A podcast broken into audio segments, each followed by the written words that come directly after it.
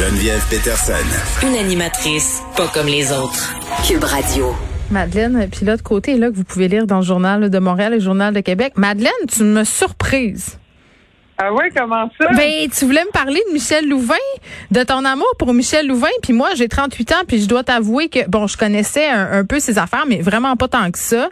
Euh, puis toi, tu l'aimes, Michel Louvain, tu le connais, tu connais son œuvre, puis t'as été euh, vraiment euh, atterré par son départ. Pas que je suis pas atterré, là, parce que c'est jamais le fun de perdre une icône comme ça, mais c'est quelqu'un qui t'a touché d'un point de vue artistique.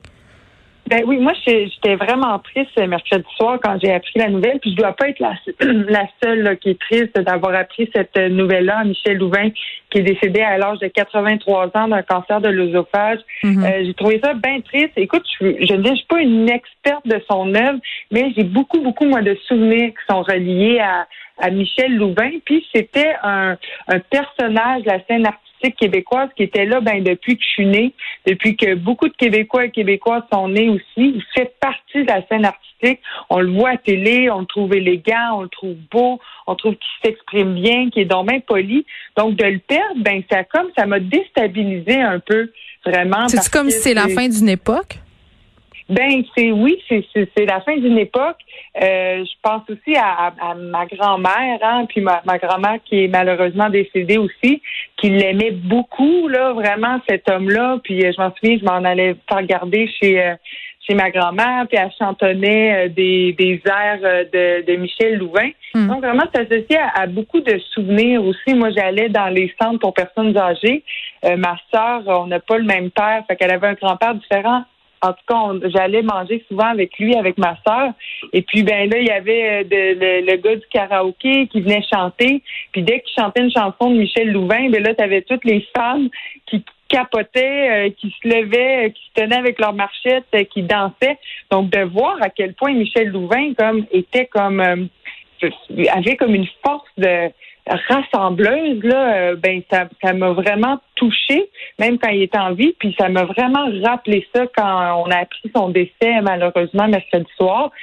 Michel Louvain, ben, il, a marqué juste le fait qu'il soit homosexuel, hein, qu'on l'ait appris dans les dernières années qu'il était homosexuel. Ben, je suis sûre que ça a aidé. on a appris aussi qu'il était marié avec son conjoint des 25 dernières années. Là, on l'a appris en même temps que sa mort, en fait, par, par voie de communiqué. Ça, c'est particulier parce que c'est quelqu'un qui a fait sa carrière en ne parlant jamais de sa vie privée. C'est ça, on, l'avait comme deviné, on l'avait su, mais tu sais, je suis sûre que euh, d'avoir cet exemple-là dans la sphère que ça a pu aider des hommes de cette génération-là peut-être à s'assumer. Euh, je voyais qu'il y avait notamment un article dans le euh, magazine Fugue, qui est un magazine euh, homosexuel. donc, tu sais, je pense qu'il a été vraiment important pour cette communauté-là, là, même si c'était pas quelque chose dont il parlait beaucoup. on a perdu euh, Michel Louvet puis Michel Géroir, hein, quand même, là, à quelques jours euh, d'intervalle. Michel Géroir qui affichait ouvertement, lui, son homosexualité, qui a été quand même, je dis aussi, a fait un post super intéressant euh, sur Instagram à propos de sa mort. Elle disait, tu on a tendance à voir Michel Giroir comme étant un gars de potin, un peu quétaine, mais il a fait beaucoup pour euh, les communautés LGBTQ+, parce qu'il s'assumait, euh, il parlait ouvertement de son orientation, c'était pas caché et ça a aidé énormément de gens, surtout à l'époque, là, peut-être à vivre mieux leur sexualité. Ben oui, vraiment. Puis, euh, puis, puis c'est ça. Puis en tout cas, j'encourage, euh, même si vous avez 70 euh, ans, 80 ans, 90 ans, ben vous pouvez vous révéler au grand jour puis assumer votre homosexualité.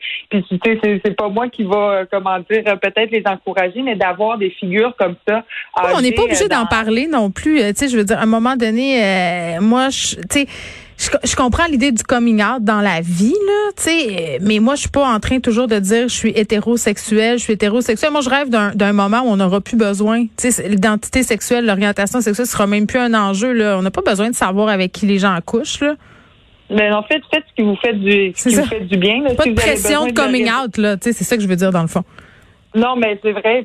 Ça, si ça vous fait du bien, puis ça vous permet euh, de d'être mieux avec vous, puis mieux dans votre peau, faites-le. Mais effectivement, on n'a pas besoin de le savoir. Puis, ben, je pense que comme notre génération, Geneviève, la tienne, la mienne, toi, tu as des enfants, moi, j'en ai pas encore, mais on a le devoir quand même, je pense, de perpétuer son œuvre, puis d'en parler à nos Ah, je sais enfants. faire- non!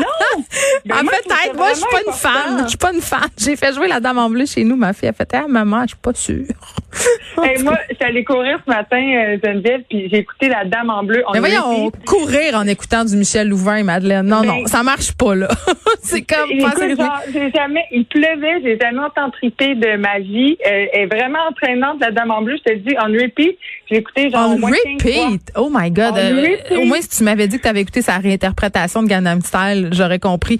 Bon, euh, ça, c'est pour Michel Louvain. Je comprends que toi, euh, c'était quelqu'un que tu appréciais tant au niveau artistique euh, qu'au niveau de ce qu'il a représenté comme nous tous. La veste olympique canadienne, maintenant, Madeleine, qui euh, a été fait pour les Jeux de Tokyo, là, comme on, on en fait à chaque jeu. Euh, controverse autour de la dite veste. Je comprends pas c'est Ouais. quoi la controverse au fait. Faut vraiment que tu me l'expliques comme j'avais trois ans et demi. OK, parfait. Ben, on, on l'avait euh, vue euh, au mois d'août. Elle avait été révélée au mois d'août, mais elle était comme passée inaperçue. La veste, euh, c'est une veste en denim, là, une veste de jeans, avec comme des, des, des affaires inscrites dessus, Ouais. puis elle est comme patchée, puis il y a comme C'est quoi le problème?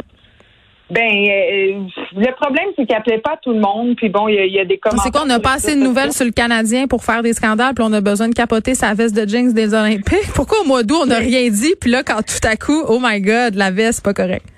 Ben parce que là maintenant elle est disponible sur le site euh, Aha. de l'abbé. On, on peut l'acheter désormais. Fait qu'elle est comme euh, revenue dans l'actualité. Ok. Puis, ben il y a des il y a des gens qui voulaient euh, donner leur opinion par Oui. rapport à ça. Mais je peux comprendre moi, pourquoi elle plaît pas aux gens parce que elle est assez flash. Moi je suis pas sûre le, le retour du Denain. J'ai jamais trop adhéré là au jeans. Moi, je trouve ça hot, au contraire. Je trouve que c'est démocratique. Puis c'est fou, là, ça fait le tour des médias internationaux. Là, tout le monde en parle, même le Guardian en parle. Ouais, exact. Il, y a, il, y a, il un, un des articles, euh, un de ces articles, c'était tollé alors que le Canada ressort la veste de Denain pour Tokyo, annuler les Jeux Olympiques. En tout cas, ça Mais va loin donc. quand même là. Mais j'ai quasiment le goût de l'acheter. ben, écoute, sors, euh, sors ton argent parce qu'elle coûte 198 dollars. Oh, grosse affaire. collection. Exact. Puis euh, c'est ça. Donc, euh, à voir si les gens vont l'acheter, mais ce que les gens se demandent, c'est euh, est-ce que c'est assez chic? Tu sais, euh, est-ce que C'est supposé être chic, les Olympiques? Moi, il me semble, quand je me dis, je fais du sport, je suis pas bien chic. Mais c'est sûr que le Denain, c'est pas tellement un, un tissu pour faire du sport non plus, tu vas me dire. Non, c'est ça, c'est pas sport non plus.